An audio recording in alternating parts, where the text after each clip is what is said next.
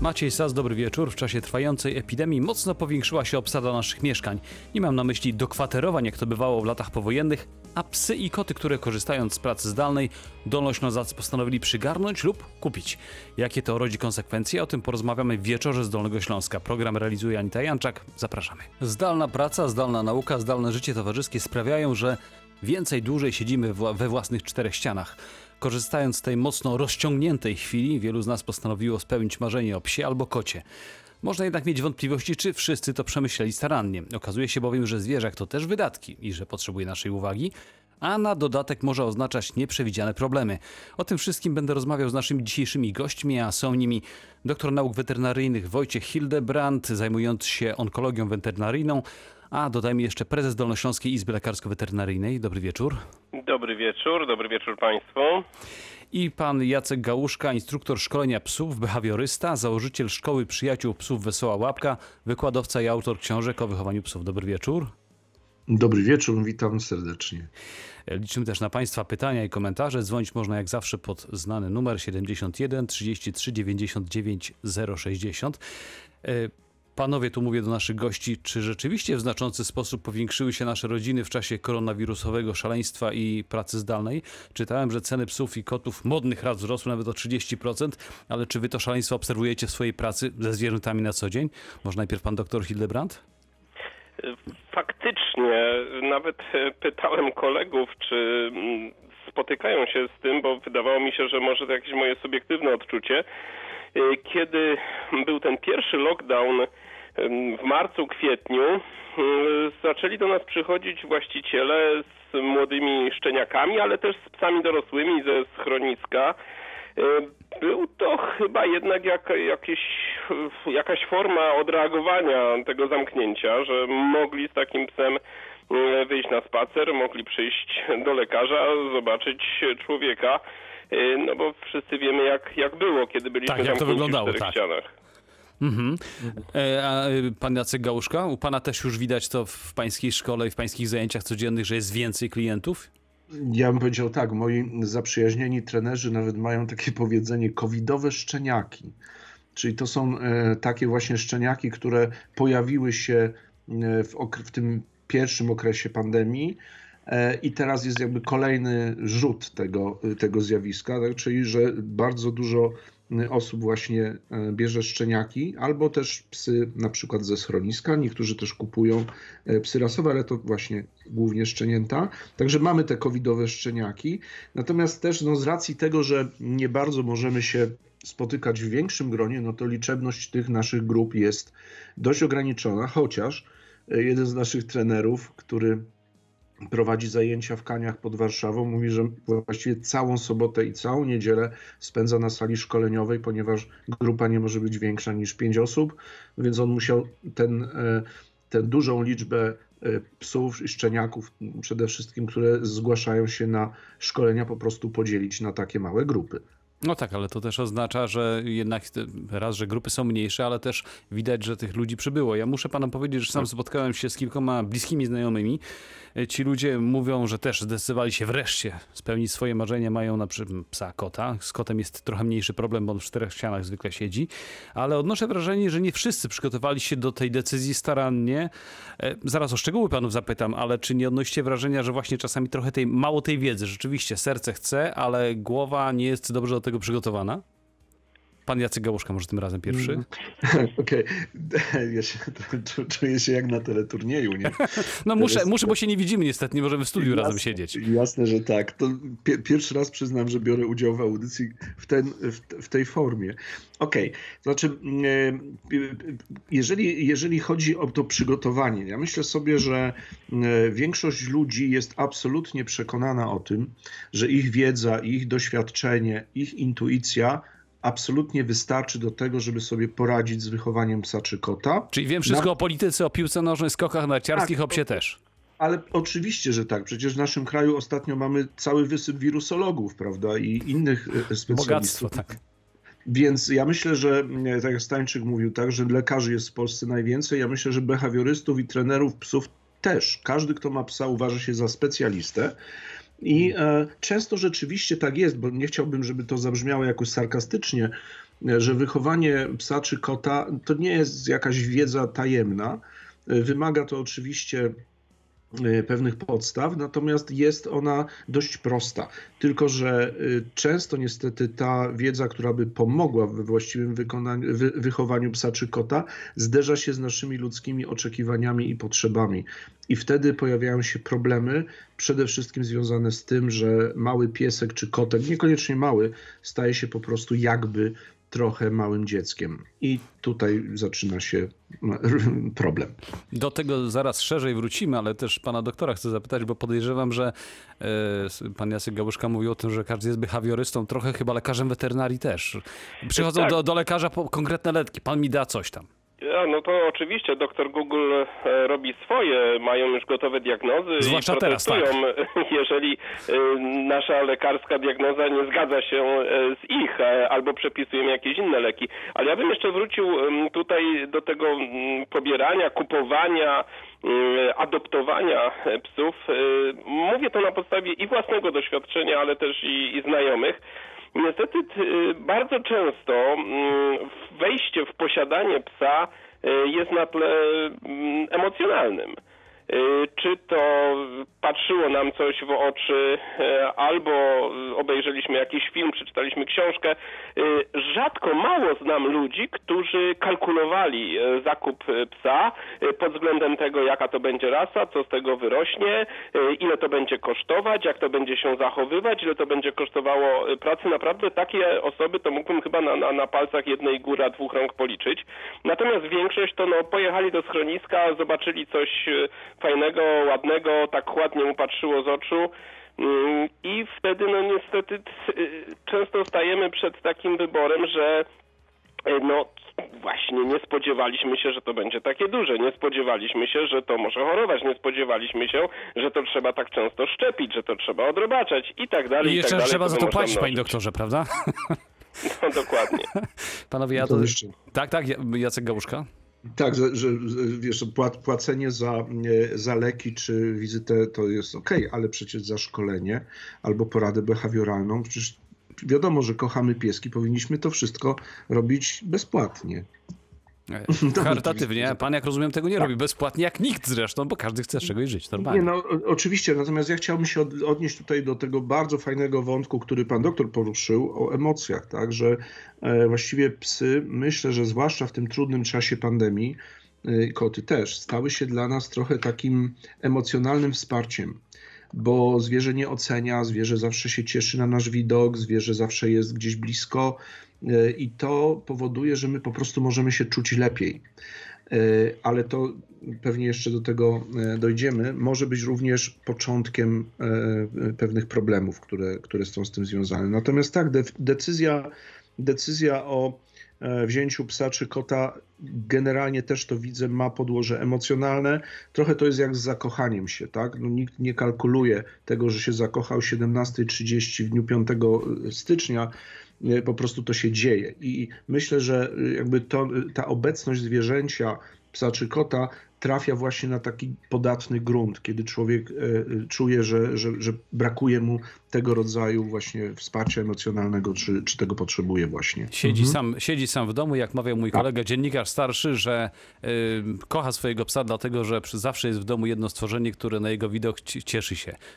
Pozostali różnie bywa. Panowie, za chwileczkę do, chciałem zapytać o te rozmaite problemy, które wiążą się z tymi zwierzakami emocjonalnie przygarniętymi pod nasz dach, e, ale do tego wrócimy po piosence. Do usłyszenia za moment. W wieczorze z Dolnego Śląska mówimy dzisiaj o tym, że Dolnoślązacy w czasie pandemii zrealizowali, czy wielu w każdym razie, swoje marzenia o tym, żeby mieć psa kota w domu. Część przemyślała, część nie. E, Naszymi gośćmi, przypomnę, są panowie Jacek Gałuszka i dr Wojciech Hildebrand, e, lekarz weterynarii. Panowie, siedząc w domu, postanawiamy mieć tego psa czy kota, ale nie wszyscy zdają sobie sprawę, z czym się to wiąże, a tych zobowiązań, tak to nazwijmy, jest bardzo dużo i to nie dla każdego jest oczywiste. Pan Jacek Gałuszka mówił o teleturnieju, więc teraz jak w teleturnieju pana wywołam najpierw. Teraz ja. Teraz proszę pan, może pan mówić. Dobrze, dobrze, to znaczy tak, pierwsza, pierwsza rzecz, e, z, jakim się, e, z jaką się mierzy e, osoba, która decyduje się na wzięcie kota czy psa, jest oczywiście odpowiednie wprowadzenie go do domu i ustalenie zasad, które w tym domu będą obowiązywać od samego początku. Często tak jest, że jeśli bierzemy psa na przykład ze schroniska, czego gorąco oczywiście zachęcam, to może A się do tego zdarzyć zaraz to- jeszcze wrócę i będę nękał was o to. Dobra, ale e, po prostu musimy e, e, na pewno sprawić, aby ten pies miał przewidywalne środowisko, czyli żeby od samego początku było wiadomo, gdzie może wchodzić, gdzie jest miska z jedzeniem, jaki jest rytm dnia, co mu wolno, czego nie wolno, bo to po prostu buduje pewien porządek. Tymczasem często się zdarza tak, że e, osoba biorąca takiego psa no przede wszystkim e, uważa, że mm, taką okazywaniem uczuć, miłością e, i mm, dawaniem temu psu mnóstwa czułości po prostu wychowa go najlepiej. No, tak się mm, bywa, Skutek odwrotny bywa, prawda, od zamierzonego. tak, tak, dokładnie tak właśnie jest, więc pierwsza rzecz to jest, to jest to. A wiem, że to jest strasznie trudne, no bo człowiek taki siedzi na przykład w pewnej izolacji, pracuje zdalnie i w konsekwencji ten pies czy kot, ale pies może bardziej to przeżywać cały czas z tym swoim opiekunem, y, 20, prawie 24 na dobę, no i, i, i zaczyna wytwarzać na przykład nadmierne przywiązanie, co później y, rodzi problemy separacyjne, bardzo nieraz ciężkie do, do terapii. Za chwilę też będę pytał, ale to też są inne problemy, bo nagle się okazuje, że pan doktor Wojciech Hildebrand mówił o tym, że nagle się okazuje, że psa trzeba zaszczepić czy kota, albo iść na jakiś zabieg, a no na dodatek trzeba zapłacić, boli. Czyli tak naprawdę trzeba by przekalkulować, czy akurat na to zwierzę nas stać. Czy, jeżeli mogę jeszcze co, co, coś dodać, to Tak. myślę, że wi- wiele osób po prostu kierując się takim impulsem, czy taką chwilową y, potrzebą, po prostu podejmuje decyzję y, i nie, na pewno nie jest to decyzja racjonalna, w sensie taka chłodna, wykalkulowana. Raczej bym powiedział właśnie, że jest to, jest to decyzja emocjonalna, a konsekwencje, które mm, ona ze sobą pociąga, no też jakby pojawiają się trochę później. Tak? No wiadomo, że z psem trzeba iść do lekarza weterynarii, żeby właśnie lekarz go zbadał, żeby ewentualnie podał jakieś środki przeciwko pasożytom O to zaraz zapytam pana doktora, tak. I tak dalej, prawda? Także tutaj to jest jakby pierwsza rzecz, którą chyba nawet każdy trener, do którego by się taki właściciel zwrócił, czy behawiorysta, po prostu to powie, tak? Proszę iść do lekarza weterynarii, bo y, to jest, to jest absolutna podstawa podstaw.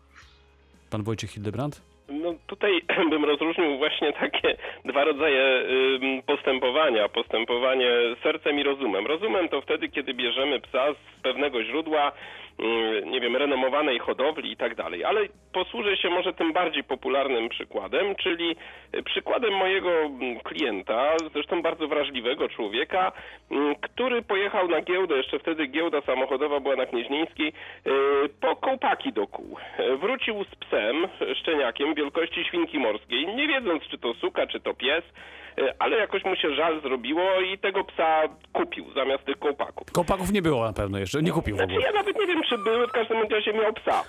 Yy, I przywiózł tego psa do, do lecznicy, yy, no żebyśmy go zobaczyli. Oczywiście standardowo odrobaczenie. Później się okazało, że był dość mocno zarobaczony, czyli trzeba było powtórzyć yy, odrobaczenie. A później się okazało, że w okresie inkubacji, w okresie takiej kwarantanny, no bo psy powinny też mieć kwarantannę, okazało się, że pies zachorował na parwowirozę, chorobę zakaźną. Leczenie tej parwowirozy trwało dobrych 10 dni. Udało się tego psa uratować. Później oczywiście kolejne szczepienia. Zanim ten pies e, dożył roku, zresztą dożył późnej starości, e, ale zanim dożył pierwszego roku, no to kosztowało go to na pewno wielokrotność tych e, kołpaków. Ja już pomijam fakt, co zniszczył mu ten pies w domu. Ja zresztą miałem podobną sytuację, kiedy przygarnąłem Amstafa. E, To jak podliczyłem, ile mi mebli w domu e, zniszczył, to myślę, że tak no z 10 tysięcy mnie kosztował ten pies, mimo że go miałem w sumie za darmo. Czyli trzeba y, kalkulację, oczywiście serce to w te wszystkie potrzeby, będziemy mieli komu patrzeć czule w oczy, przynajmniej y, pewność jest taka, e, ale chłodną kalkulację też, zanim podejmiemy decyzję, zwłaszcza teraz, kiedy siedzimy w domu i właśnie czasami bywamy sami przez długie tygodnie, e, trzeba zrobić, tak? To o tym pan mówi, panie doktorze. Jak najbardziej kalkulacje kosztów nawet zabiegów profilaktycznych, bo nawet jeżeli wszystko się dobrze układa, no to trzeba odrobaczyć psa, trzeba go regularnie szczepić. Y, Warto zrobić jakąś wizytę profilaktyczną, no, obejrzenie zębów, okrywy włosowej. Y, No, później trzeba rozważyć, czy będziemy mm, tego psa, czy, czy, czy tą kotkę sterylizować, czy kastrować. To też y, wszystko kosztuje. Oczywiście zakładamy, że zwierzę nie zachoruje. Będziemy mieli dużo szczęścia i zwierzę będzie w pełni zdrowe. Ale no niestety choroby się zdarzają. No i tu już zależy, co się przytrafi. Ja mówię o tym specjalnie, żebyście Państwo, nasi słuchacze, teraz do, do Państwa się zwracam, nie, nie, nie y, odnieśli wrażenia, że my zniechęcamy do tego, żeby ktoś miał zwierzaki. Po prostu mówimy w tej chwili o tym, że trzeba naprawdę starannie przemyśleć rozmaite aspekty tego, żebyś z pełną świadomością wiedzieć, że takie zwierzę chcemy mieć i że takie kłopoty być może nas też czekają. Czasami przyjemne kłopoty też. Każ, każdego, kogo się spyta, to powie, że miłość do zwierzęcia i, i zwierzęcia do człowieka jest bezcenna i warta każdych pieniędzy. No to, No dla, właśnie, to, tak. to dlaczego w takim razie schroniska, przynajmniej niektóre są pełne zwierzaków często? No, nie wszyscy widać to tak przeliczają. Mhm. Czy ja myślę, że jeśli mogę tak tylko dodać, że po prostu motywacje y, ludzi i powody, dla których decydują się na, na, na wzięcie zwierzęcia, podobnie jak jego oddanie na przykład gdzieś, prawda, są bardzo różne. Y, I myślę, że tutaj y, jakby każda historia jest trochę unikalna. Y, Wspomniał pan doktor o takiej właśnie kwarantannie poszczepiennej. Ja myślę, że tutaj e, w obecnym czasie jeszcze bardzo ważne jest to, że, że to też człowiek może być na kwarantannie, prawda? I pytanie, jakie się od razu pojawia, myślę tak trochę z pogranicza mojej dziedziny i pana doktora, jest taka, no dobrze, co zrobić z psem, kiedy właściciel jest na kwarantannie i nie może wychodzić z domu? Tak? Więc jakby biorąc psa w tym momencie, moim zdaniem powinniśmy również rozważyć takie okoliczności, co się stanie, jeżeli ja zachoruję, co się stanie z psem, jeżeli ja będę y, uziemiony w domu albo będę no, Kto się nim zajmie? Do, tak, do, do, do, do szpitala, tak? Czy, czy mam y, możliwość zapewnienia temu zwierzakowi odpowiedniej opieki, nie? To jest jakby dodatkowa rzecz, której wcześniej wielu ludzi w ogóle nie brało pod uwagę. Swoją To drogą, też ma znaczenie, przepraszam, że wejdę w słowo, jak duży ten będzie pies i czy ja będę w stanie go podnieść, pomóc mu wstać e, i tak dalej, i tak dalej, bo takie sytuacje też się zdarzają, kiedy starsza osoba wchodzi w posiadanie psa typu owczarek kaukaski albo, albo coś tego formatu, e, później pies ma jakiś problem na przykład z chodzeniem i A to no, się jest zdarza wcale bardzo duży nierzadko. problem, jak e, z tym psem e, wyjść, jak mu pomóc wstać. No, właściciel nie może, bo, bo sam jest schorowany, pies jest schorowany i tu mamy dramat. no swoją drogą to, o czym pan Jacek Gałuszka powiedział, że właśnie w czasie kwarantanny, ja sam już jestem covidianinem, więc pierwszego dnia, kiedy dowiedziałem się o swoim wirusie, mój kot zachorował. E, Nie było komu, komu pójść. Na szczęście mam kuzynkę, więc w, e, w wysterylizowanej klatce podałem kota na zewnątrz, ona odebrała, jeździła z tym kotem i potem znowu wszystko powtarzało się już przez parę dni. Ale to też trzeba przewidzieć, że takie rzeczy mogą się zdarzyć po prostu. Zwłaszcza teraz. Zwłaszcza, zwłaszcza teraz. Tutaj został poruszony wątek, na który chciałbym, żebyśmy większy nacisk położyli, czyli zwierzęta ze schroniska. Nie zniechęcając, ale też mówiąc o rozmaitych aspektach tego, z czym się to może wiązać. Ale do tego wrócimy za chwil kilka, dokładnie za jakieś 3 minuty. 20.34 w Radiu Wrocław mówimy dzisiaj wieczorem, w wieczorze z Dolnego Śląska, o, tak bym to nazwał, zwierzętach covidowych, czyli tych, których w czasie trwającej epidemii przygarniamy. Jest ich coraz więcej na Dolnym Śląsku. To oczywiście dużo radości, ale też problemy, o których rozmawiamy dzisiaj z panem doktorem Wojciechem Hildebrandtem, lekarzem weterynarii, Jackiem Gałuszką, behawiorystą. E, Panowie, mówiłem, wspomniałem o tym, że chciałbym was zapytać o psy ze schroniska. To, to są zresztą akcje i świetnie, że zajmij, przygarnij zwierzaka, który tam jest, ym, jest, może być równie świetnym przyjacielem jak ten kupiony. E, Ale trzeba powiedzieć, nie zniechęcając ludzi, ale niech mają świadomość ci, którzy zdecydują się, że to mogą być problemy i ze zdrowiem fizycznym, i ze zdrowiem psychicznym. Pan Jacek Gałuszka. Mhm. Że ja mam zawsze jak y, tego typu temat się pojawia, to mi się przypomina taka opowieść mojej przyjaciółki ze Stanów Zjednoczonych, która pracuje z psami właśnie schroniskowymi. E, Ona mówi tak, słuchaj, masz świeżo taki wydrukowany banknot 100-dolarowy. To jest twój pies, który jest właśnie takim nowiutkim pieskiem, tak? Ten banknot mniesz, rzucasz go. To jest tak, jakby ten pies trafił do schroniska. Ktoś przychodzi, bierze ten banknot, stara się go rozprostować, prawda? ale nawet jakby nie wiem jak się starał, to ten banknot nigdy nie będzie wyglądać tak jak nowy. Ten nawet 100-dolarowy banknot będzie pomięty. Yy, I jedyne to, co, co, co, co jest w tym wspaniałe, że to jest nadal 100-dolarowy banknot, czyli on ma nadal swoją wielką wartość, ale y, nigdy nie będzie wyglądać jak nowy. Ja myślę, że to jest piękne porównanie, które nam pokazuje to, że y, y, pies ze schroniska jest naprawdę często cudownym zwierzakiem. Czy kot, dodajmy też. Czy kot, oczywiście. Ja sam miałem przez kilkanaście lat cudowną Irdę, y, psa ze schroniska, y, która była najlepszym nauczycielem dla innych psów, ale też zdaję sobie sprawę z tego, że ona miała też swoje załamki i rysy, tak?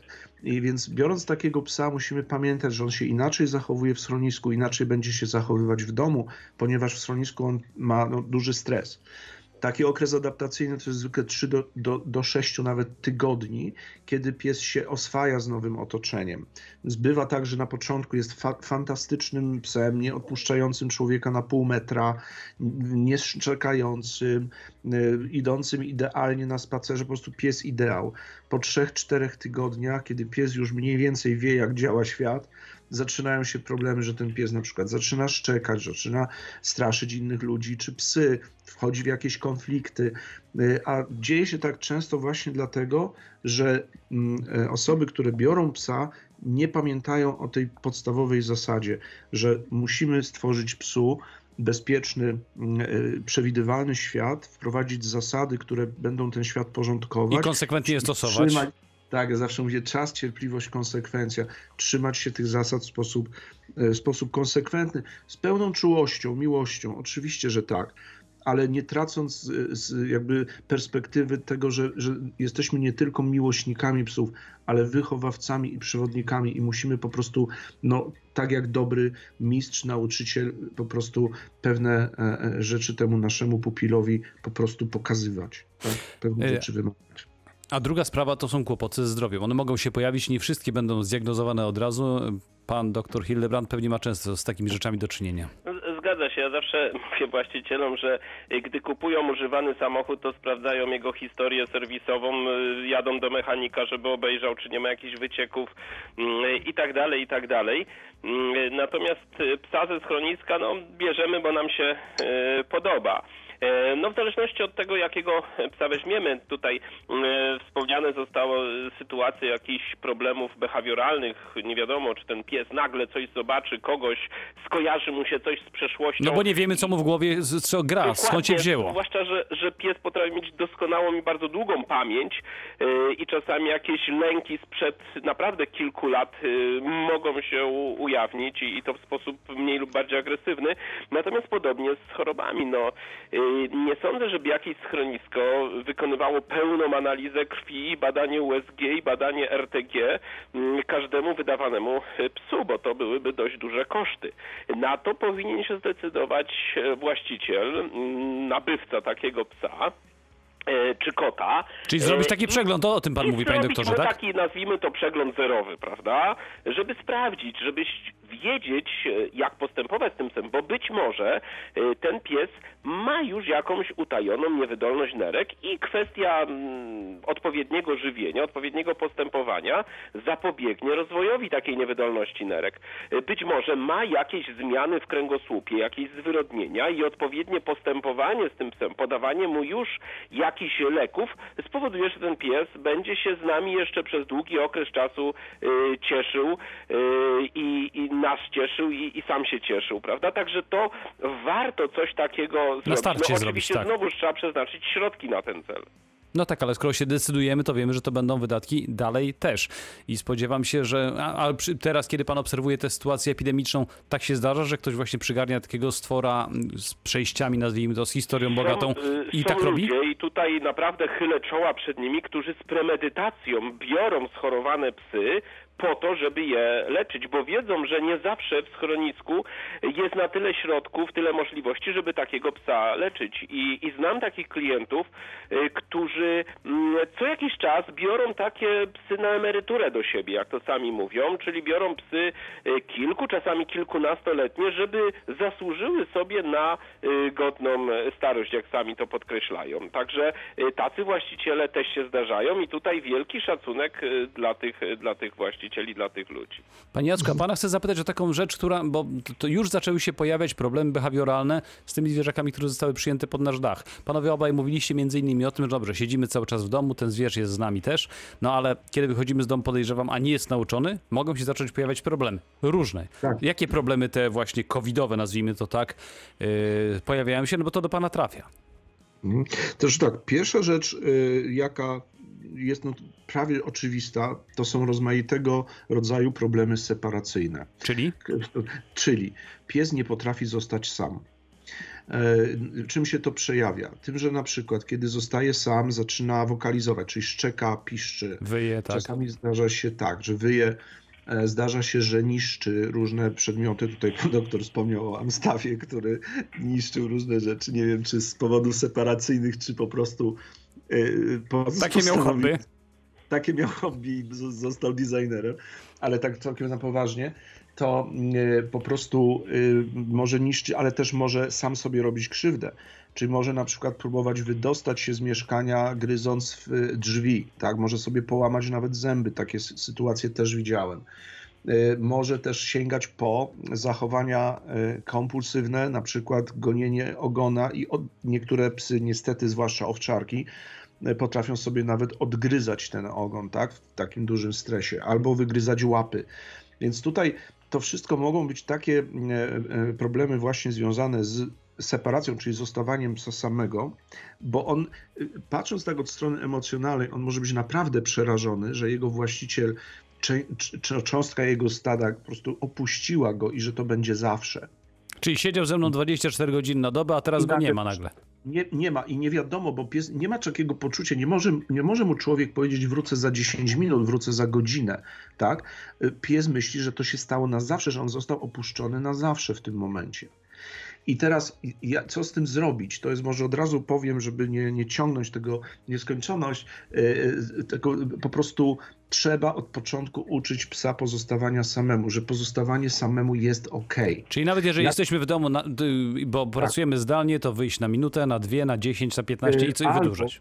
albo nawet e, psa dać do innego pomieszczenia, do innego pokoju, nawet go przywiązać na kilka minut, tak żeby nie mógł łazić za nami przez cały czas, jednocześnie dając mu coś, czym może się zająć. Bardzo fajnym pomysłem jest na przykład Kong.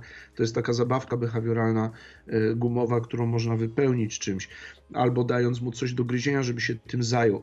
Później takie, mm, taki sygnał będzie fajny, kiedy wychodzimy, pies dostaje, załóżmy, konga, my możemy wyjść, a on wie, że nic złego się nie dzieje, bo ma to przećwiczone.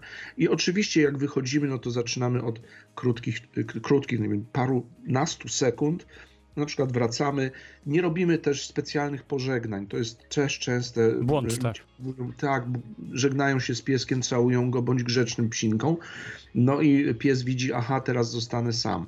Więc nie ogrywanie tego wychodzenia, traktowanie tego jako czegoś zupełnie normalnego, stopniowe wydłużanie czasu i sprawienie, żeby pies czuł się komfortowo nawet wtedy, kiedy nas nie ma w bezpośredniej bliskości, w bezpośrednim towarzystwie, właśnie celowo go separując nawet w innym pomieszczeniu. Niektórzy używają klatki kenelowej, to jest też ok dla psa, chociaż budzi wiele emocji. Ale to zostawmy, nie, nie, nie wnikamy, panie Jacku, tak Nie bardzo w to.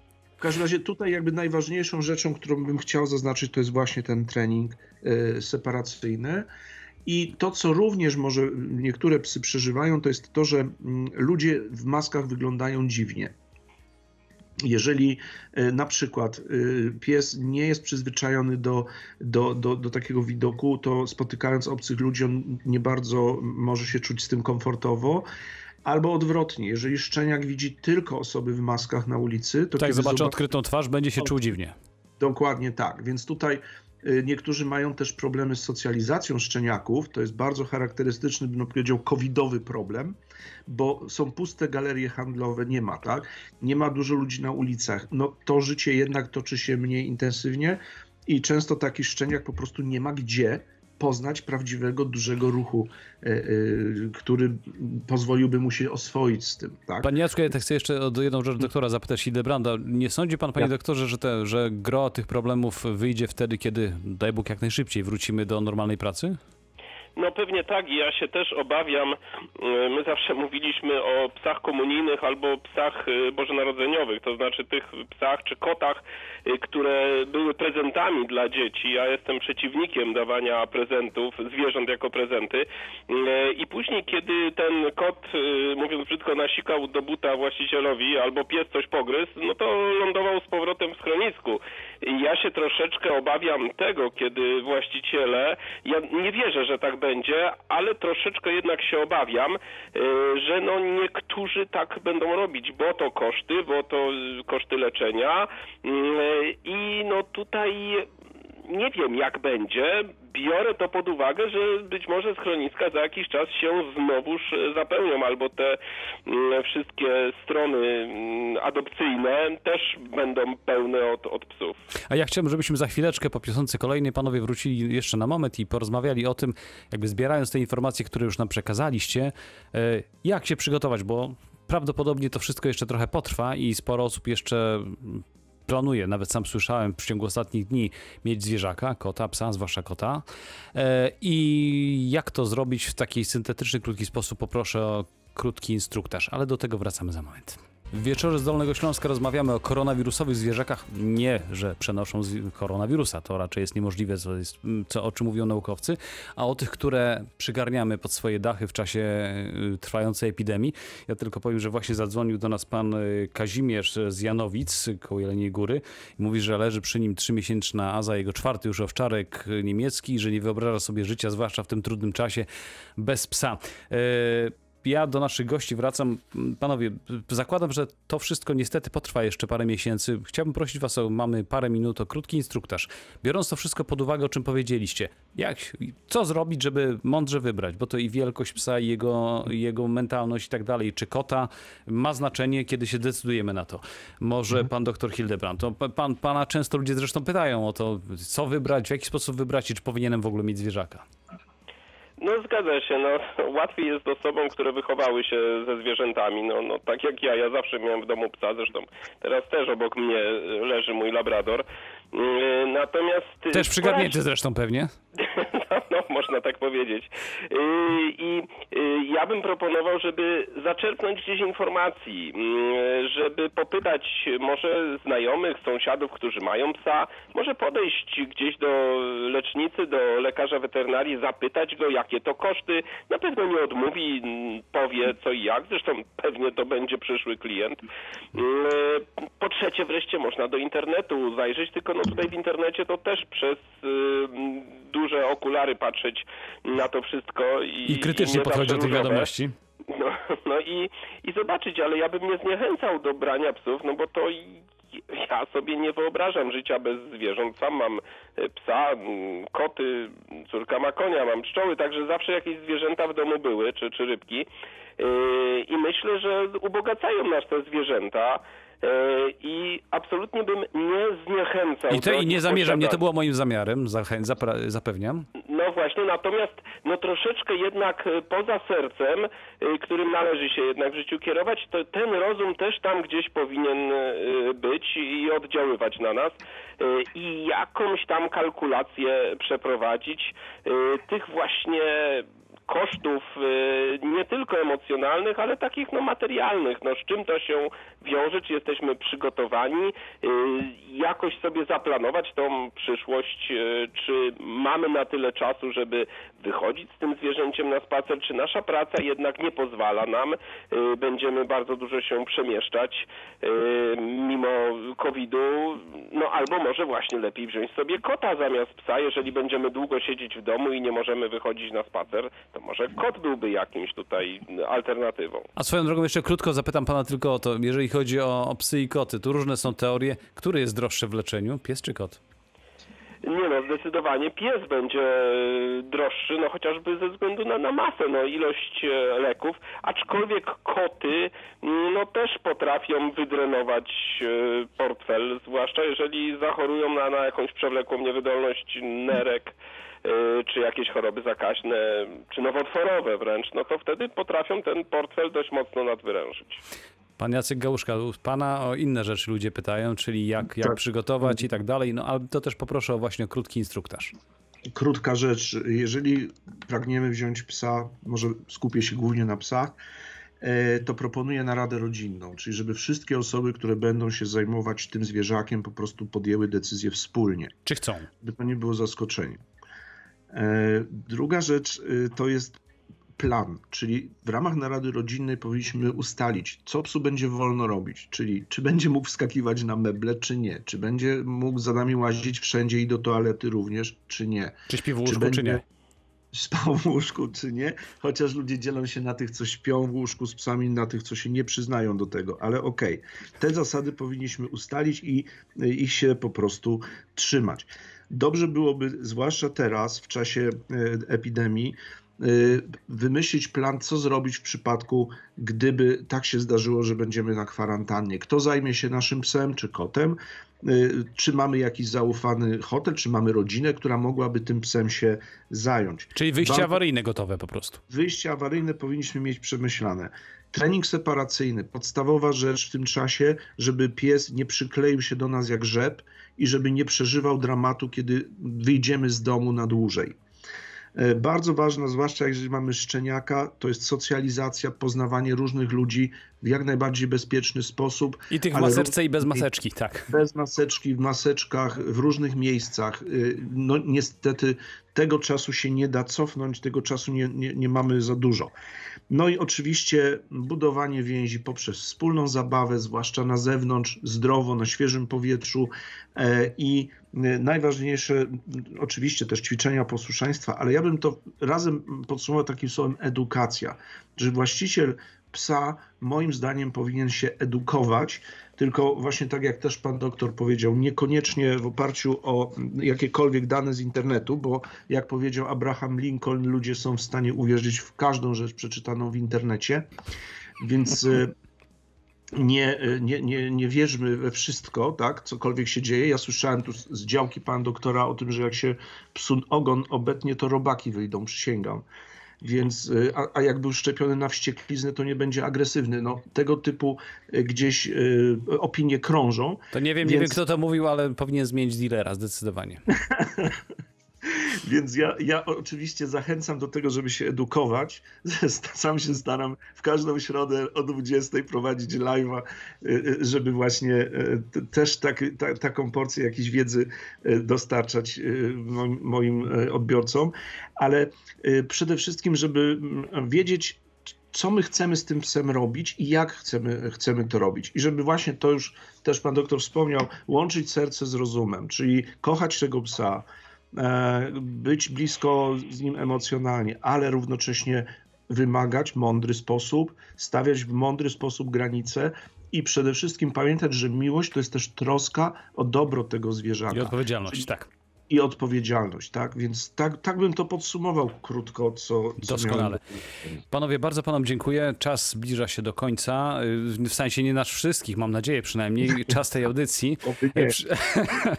Przypomnę, że naszymi gośćmi wieczoru z Dolnego Śląska byli panowie, pan doktor nauk weterynaryjnych Wojciech Hildebrand, prezes Dolnośląskiej Izby Lekarsko-Weterynaryjnej oraz Jacek Gałuszka, instruktor szkolenia psów, behawiorysta, założyciel Szkoły Przyjaciół Psów Wesoła Łapka, wykładowca i autor książek o wychowaniu psów. Bardzo panom dziękuję. Dziękuję Również bardzo, dziękuję. spokojnej nocy i zachęcam jednak do posiadania psów i kotów. Dziękujemy I bardzo. dużo zdrowia wszystkim. A za wspólnie spędzony wieczór dziękuję Anita Janczak i Maciej Sas. Dobrej nocy.